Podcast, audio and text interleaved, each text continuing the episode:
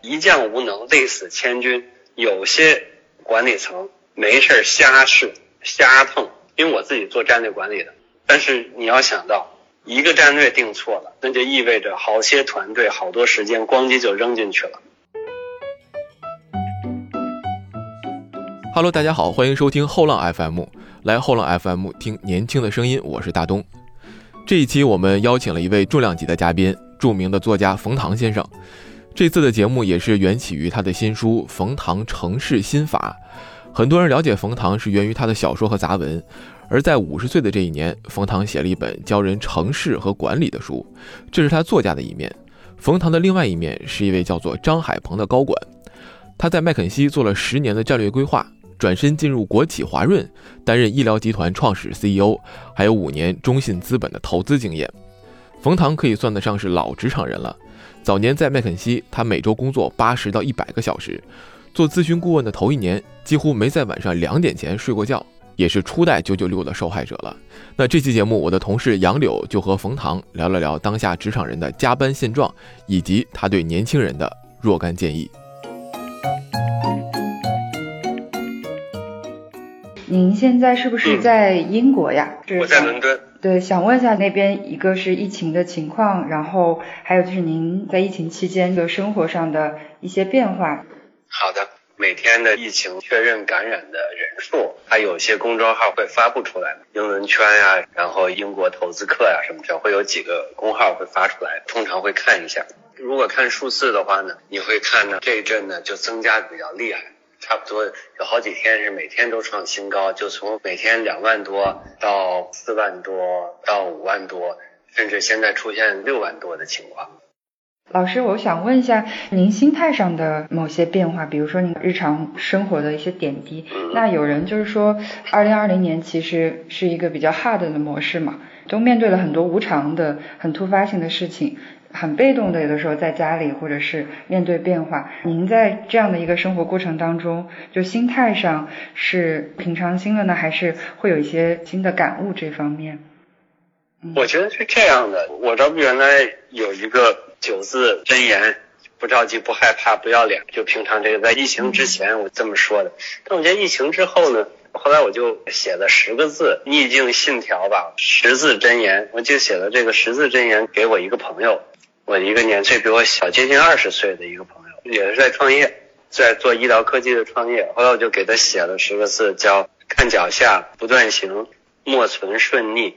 我稍稍解释一下，看脚下呢，就是因为毕竟是一个大的疫情，巨大的社会生活的变化，其实对你自己的商业、自己的生意很有可能有一些非常重大的影响。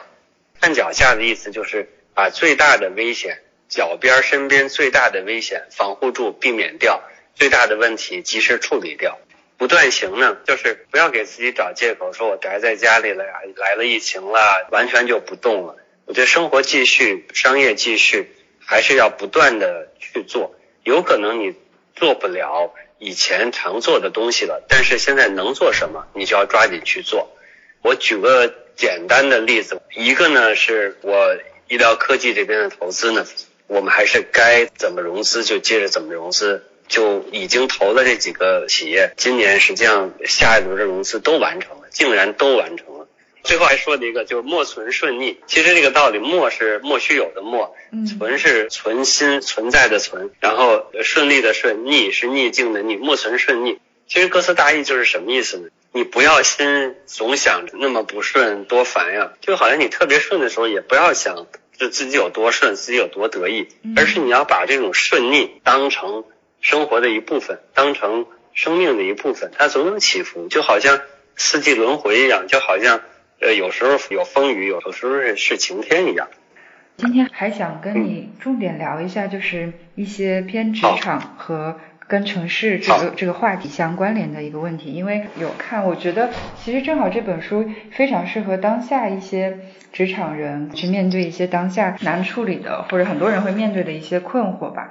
我们可以从去年比较流行的一些新出来的职场方面的词汇开始聊起，比如说呃内卷啊、打工人这些，呃，也是其实每每一段职场的时期都会有这种流行的新词冒出来，像内卷就是这种过度竞争的环境引起很多年轻人的一个思考吧。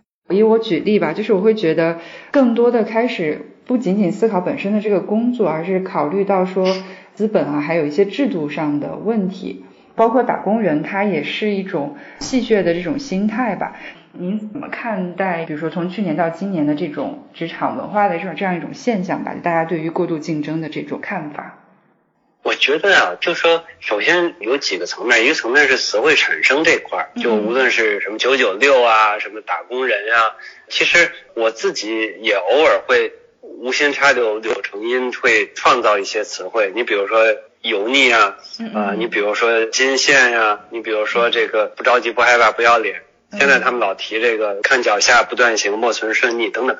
其实我觉得这本身是一个时代的产物，它是一个很自然的产生，就是大家感觉到这个词跟我生活相关。我觉得一个核心词是相关，特别有切身之痛，所以大家愿意用这种词。第二个层面就是这些词反映出来什么东西？你比如说像九九六，大家会说工作时间越来越长。其实宅现在这种状态。有时候不意味着工作时间不长，有可能工作时间变长了呢，对吧？你差不多什么时候都要能打开电脑，能打开 iPad，能开始干活，然后也没有上班下班明显的界限了。然后你比如说像打工人，就说明竞争的残酷。我也看到他们说，真的招一个司机，就基本上好多是硕士毕业的去报名，考一个公务员，有可能要几百个人里边挑一个。其实我在伦敦期间呢，也帮别人做了一些类似于咨询，我给人提供点意见。就是有朋友的小孩，他想说在上很好的大学，想去我原来去那个咨询公司就麦肯锡，或者是想看看有没有工作机会，想看看有没有实习机会。后来我发现是真难哦，就这事情好难啊。跟您嗯那个时候刚就业或者就业一段时间，那个竞争环境是更加严酷的吗？就是更加激烈的吗？从您的我自己直觉是是的，嗯嗯，其实它有几个原因，一个原因呢，就是我们那个时候，你想我七一年生人嘛，因为我读的博士又念了 MBA，开始工作的时候，第一份工作是零零年，就是二十一年前，那个时候呢，我们的机会相对多，这个相对多有两个主要原因，一个主要原因是比我们还年轻的还在学校呢，比我们年岁大的就是所谓的六零后或五零后，实话讲。他们的知识结构里有些缺陷，我说的直一点啊，就是我们相当于是第一批中英文啊都不缺，然后对国外也往往都有留学经验，就是知识结构来讲经验也好，没有什么太明显的缺项，你就走上工作岗位，一点点再慢慢走向领导岗位，就是顺理成章的在自身条件上没有明显的缺失。你那时候你看六零后或者甚至就五零后，你会发现，哎，这个人英文完全不会，或这个人财务一点都不懂，哎，这个人对国外情况一点都不了解，不会出现这种情况。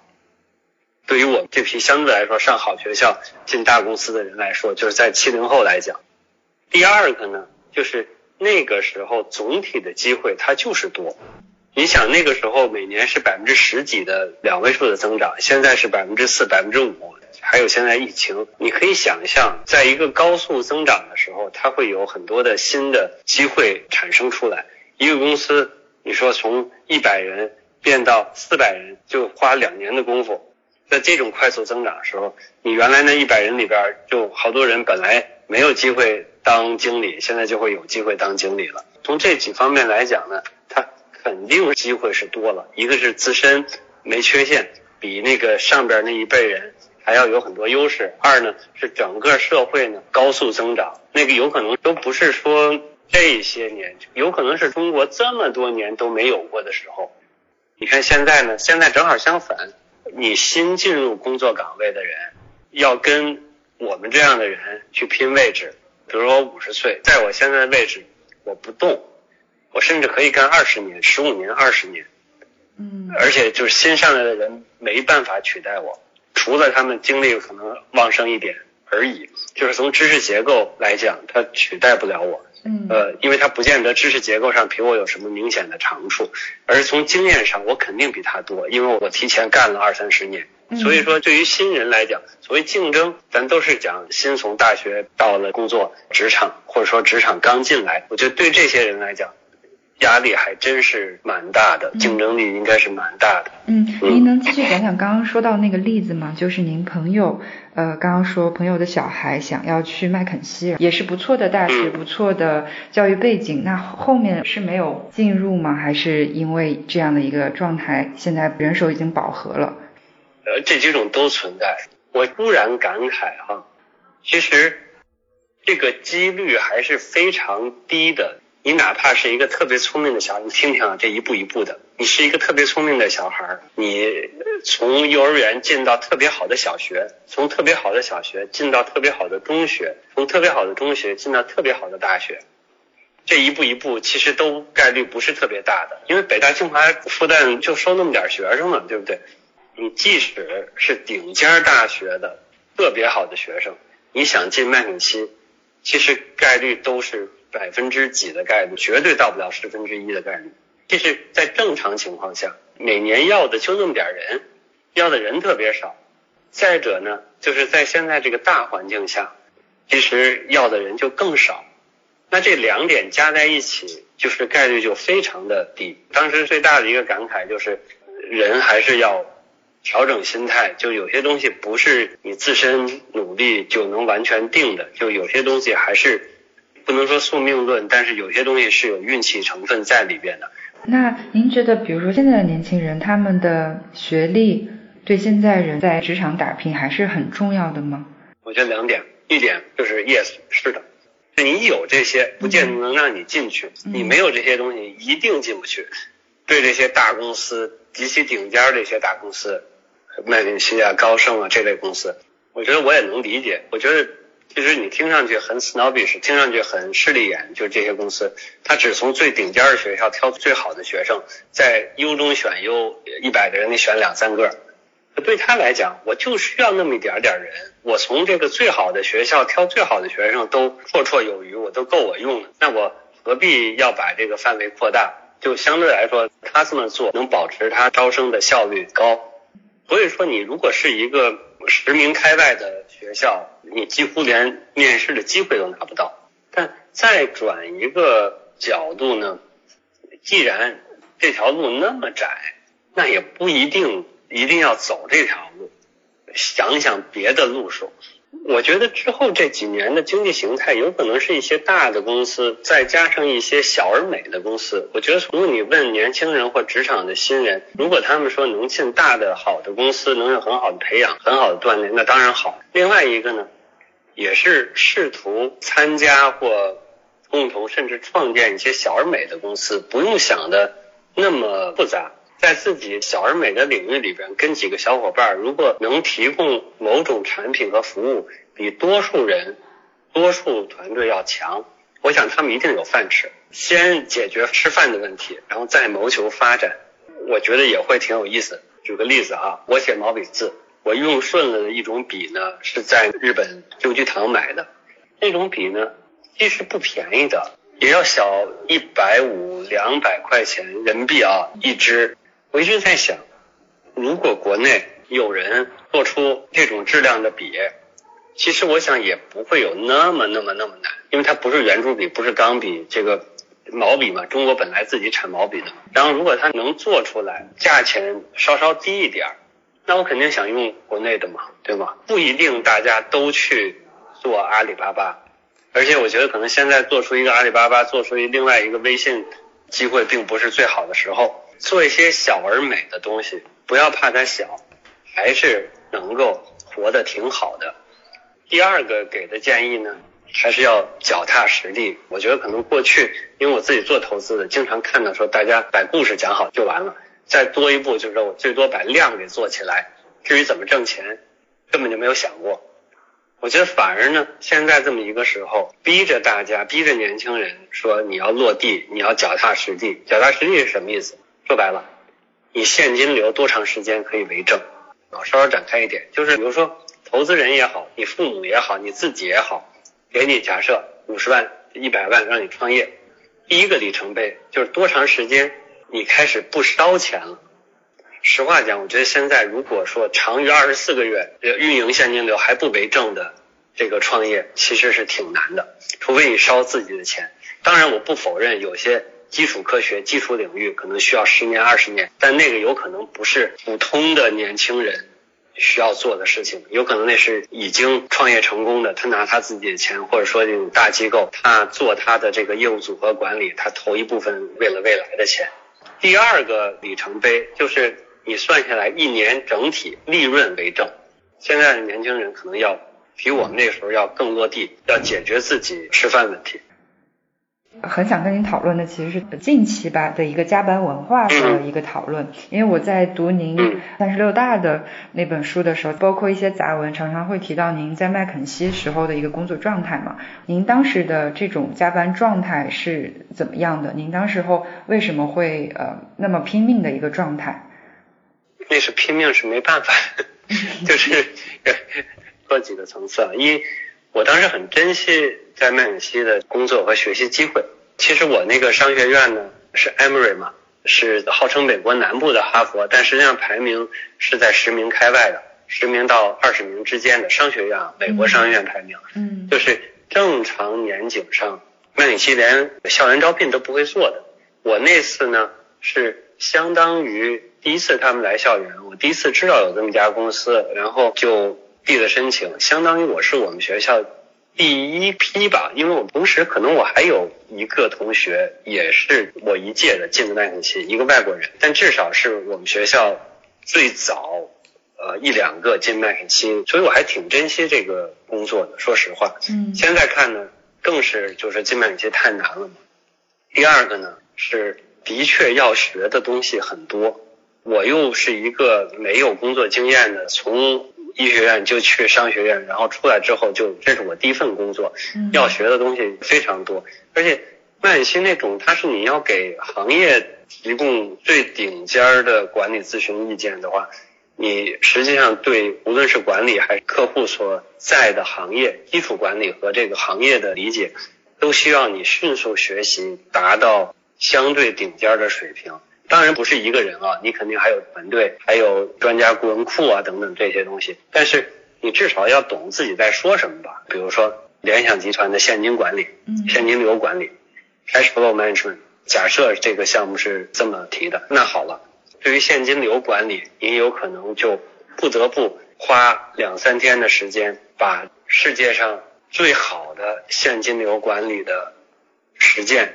都理解了，嗯，找到资料。读、消化，甚至要找一些专家去访谈，去问。最好的现金管理是哪几家公司，他们怎么做的，以及呢最容易犯的一些毛病是什么，然后你才能跟客户说呀，然后你才能调查客户的情况，说哎，客户应该哪些最佳实践能用，哪些最佳实践不能用，哪些最佳实践要换个方式来用等等。你想，你要学习，然后你还要访谈了解情况，然后你还要给出建议，就实际上工作量是非常大的。这个我想挺容易理解的。不是制度上的问题，而是您自主的一个选择，就是这种学习的动力是吗？就本身制度上它不要求你把这些事全做了，但是你想要做得更好，你觉得你是？不是的，主动自愿。它是制度上，嗯，制度上就有这个压力。嗯，就是，也就是说，大家周围人都是这么干的。这么干也还有可能被公司淘汰呢。那其实跟现在当下互联网的这种状况基本是相同的，因为嗯前面我们提到九九六嘛，包括现在互联网公司非常流行的大小周，就是一周休一天，一周休两天，甚至一个月可能就休几天嘛。但是会有一种现象，就是大家一直在批判这种加班的文化，但是同时又不自觉的必须承受它。尤其是这种声音，比如说提这个问题，其实当下的一个背景就是拼多多员工的猝死的这个新闻嘛，那个姑娘好。好像是九八年的，就是年龄还是很小的。就每次有这种因为加班而猝死的新闻的时候，大家就会有一波这种舆论的浪潮，这种反对。但事实上又不得不接受。所以这种情况，您觉得是什么样一个现状呢？以及要怎么样去面对呢？我觉得有几点。第一点，身体还是非常非常重要的。九九六也好，其实我从二零零年到现在，每周工作都是八十小时以上。并不意味着你会猝死，我觉得这两个是不相等的。这是我想强调的第一点。太多年轻人他生活工作习惯不好，我不得不说，你比如说现在年轻人有多少每周能正常锻炼两次的？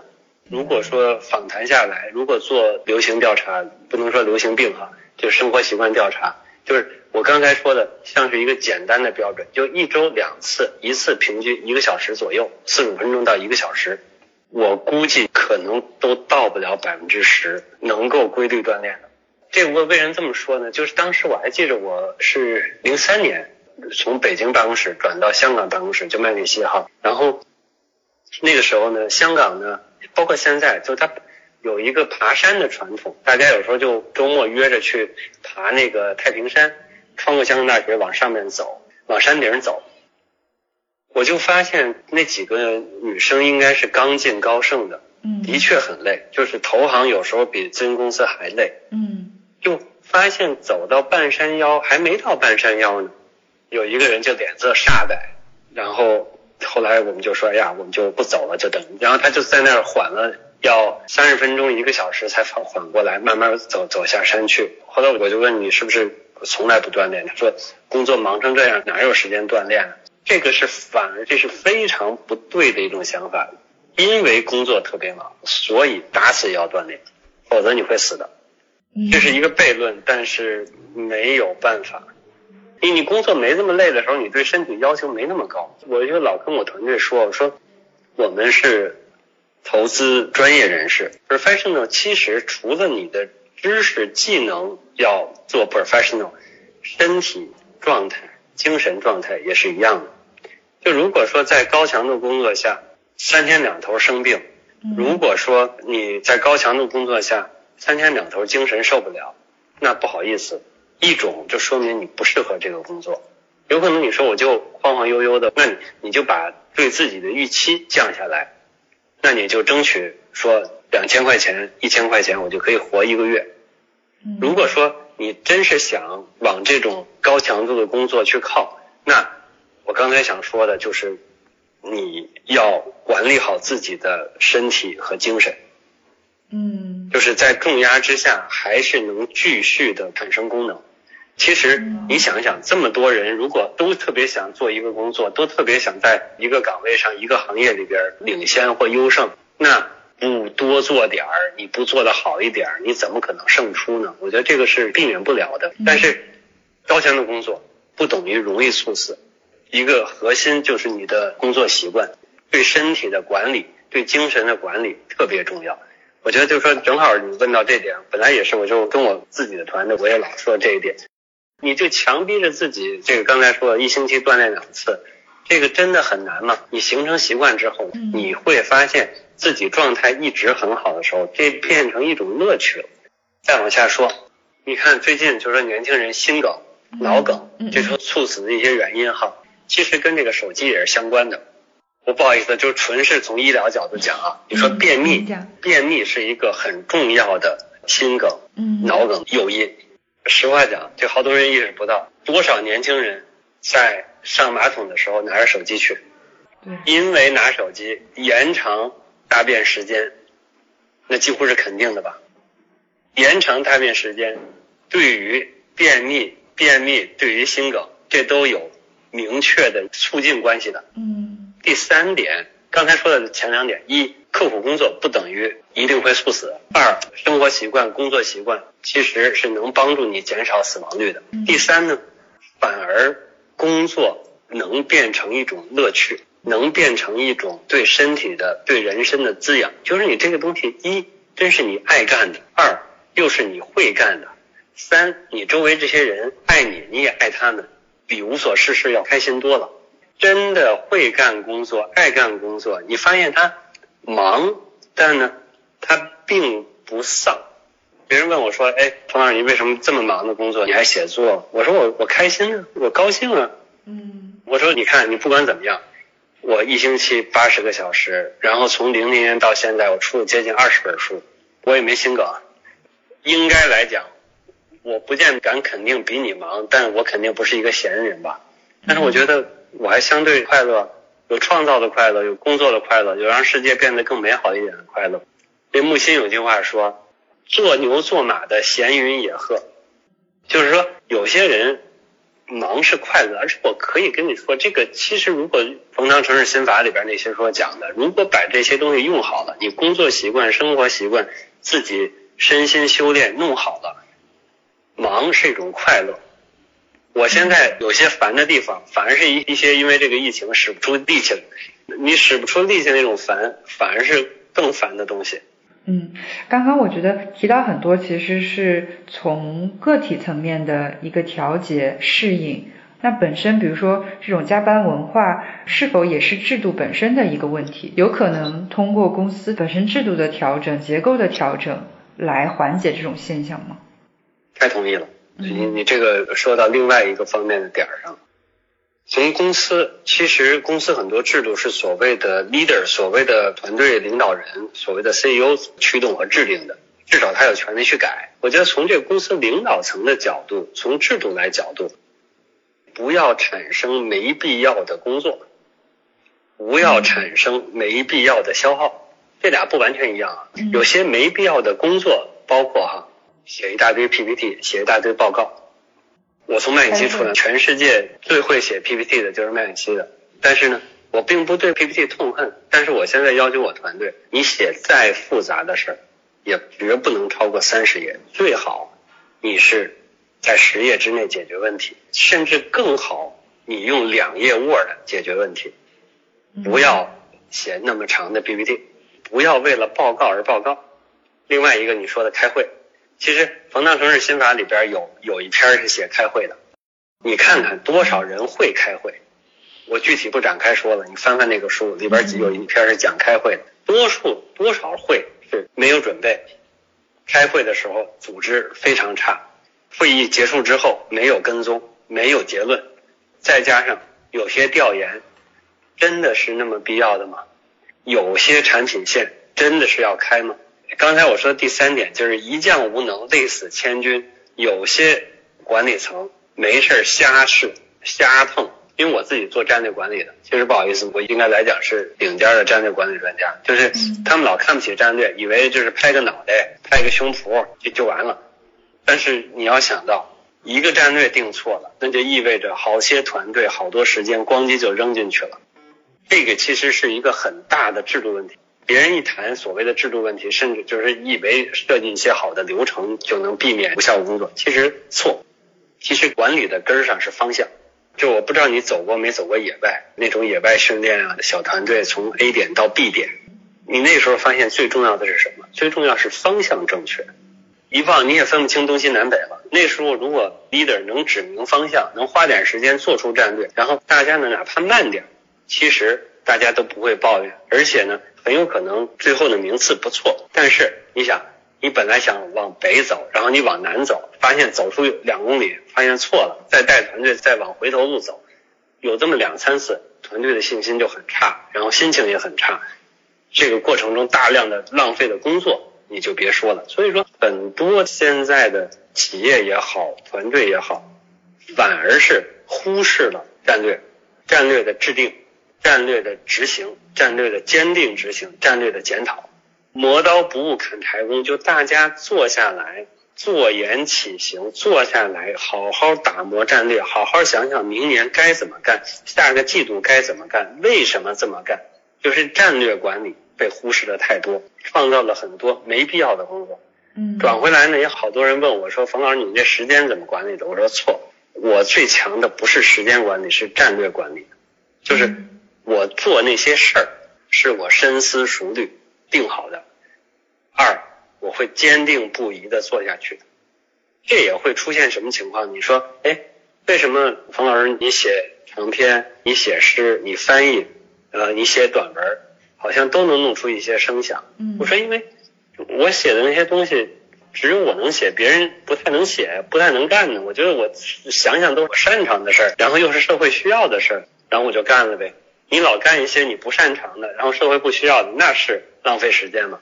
那冯老师，呃，还有一个常常讨论的点在于，比如说一个大公司大小周，那因为其实现在的人才或者是人力市场，它是供大于求的。制度其实是不会调整，他会反过来说，那我制定这个的话，我其实是给到你选择的自由，就职场人可以自由选择，你觉得你适应不了，你就不要做嘛。所以这种文化其实很难去，呃，所以刚刚说的，他其实在这个商业以利润为导向，他是很难去在这方面。做一个调整的。其实我最后的这个问题上面就写说，他这种工作还是一个个人的选择，对吗？以及我们在这本书里探讨的这个成事儿是一定要适应现在的环境，就必须接受这样的一个文化，才能真正做到成事儿吗？我觉得不是的。其实这也是咱们聊天中，我觉得我一直想比较完整的阐述的，就是第一强调是干多少小时，我觉得是不对的。应该强调的是有效工作、快乐工作。工作很长时间、很多小时、疯狂加班，不一定等于效果好。但转回来，工作多工作、长时间工作，也可能是快乐和有效的。这个是一个问题的两方面。我觉得，如果说只强调工作长时间是错误的，但是有效工作、快乐工作。其实有时候不意味着工作时间短。我闲着无聊，我想工作，这不挺好的吗？所以这么一个大环境下来看待这些问题，比如说具体到拼多多的这个事儿，因为我没有了解那么清楚啊。一呢，我觉得要遵从国家法律，就是你这么制定是不是符合现有的法律法规？就比如说哈，假设我定大大星期、小星期，这个我不知道，这要问问律师。二呢？我不认为这是一个正确的选择，就强行规定是一个正确的选择。